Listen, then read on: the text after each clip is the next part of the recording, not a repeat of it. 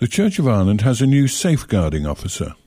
Robert Dunn was appointed earlier this year after working for Barnardo's for 11 years, mainly with children who were in families suffering from addiction. I met him recently and I asked him how he saw his new role. I think from my point of view, the, the key thing is to be child centred. So there's, in the Church of Ireland, there's a number of things that need to be in place. So there needs to be a local parish panel so people who are trained and whose role it is to deal with any concerns, any allegations that are made, they're the people that you bring those allegations or concerns to, and they need to be trained. Anybody who's working directly with children or with adults at risk also need to be trained, and that's training that we provide within the Church of Ireland. Other than that, I suppose there's there's statutory responsibilities. TUSLA would insist that um, you know on a legal basis that people would have um, a child safety safeguarding statement. There would be a risk assessment applied to that as well. So there's a number of different requirements. We would look at how records are stored and um, how information is handled uh, for people. But um, I suppose the, the, in the middle of all of that, particularly in relation to child safeguarding, is that children are safe, that the people that are working with children are aware of how to keep them safe.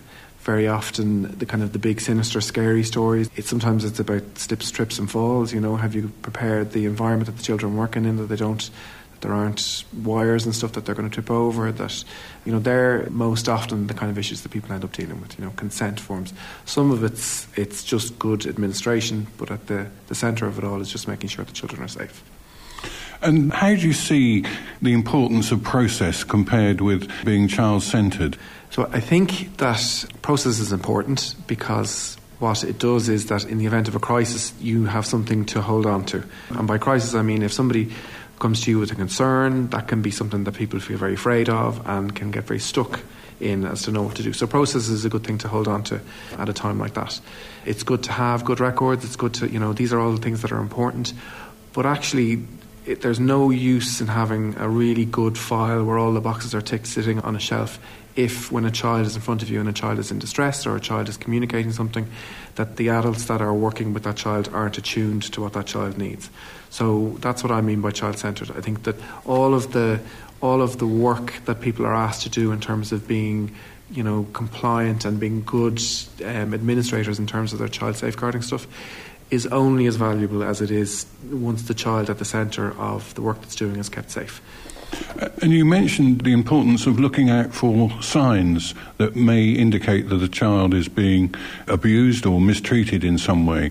It's getting people used to looking at, at telltale signs.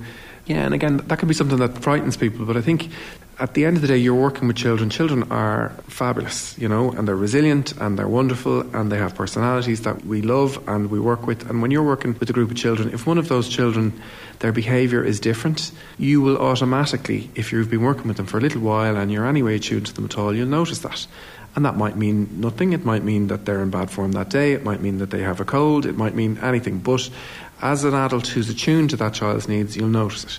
And if they're in bad form the next day again, and if you notice things about them, their hygiene, you notice something about their, their upkeep, their how they're getting on with their friends, their clothes they're wearing, if you begin to notice things about them that concern you, what I want is that people at a local parish level aren't afraid and are in tune to be able to respond to that in a way that meets the child's needs. And that could just be by asking the question, Are you okay?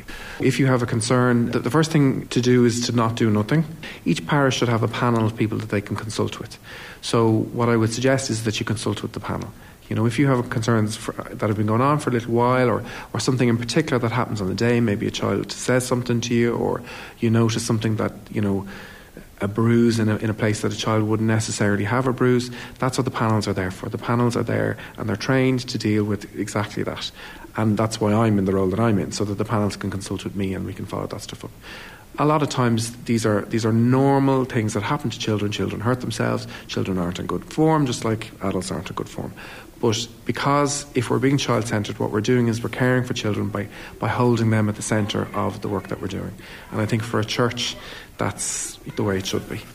I'm sure many in the parish would be fearful almost that there's such a, a, regime coming in about child protection that they're almost scared to do anything with children. Uh, do you see evidence of that? I do. I hear people say that to me sometimes, and I just think there's that's there's a real sadness in that for me. I think the paperwork and the administration involved in good child safeguarding practice unfortunately has been learned through harm that's been done through children in the past.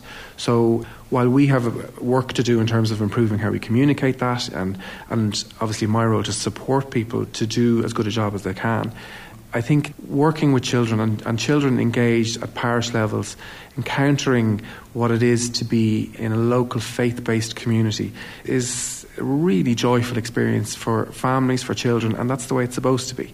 These protection measures, these guidelines and practice are just there to make sure that those children are kept safe. And that's what I think people want, you know, and it's the message of the church anyway. So I just think it's an awful shame that administration or you know, people would feel overburdened by some of the asks when the joy of the work is is ultimately what everybody's in the in the role to do, you know. So I just encourage people to keep that aspect of their of their parish lives alive because it's incredibly important.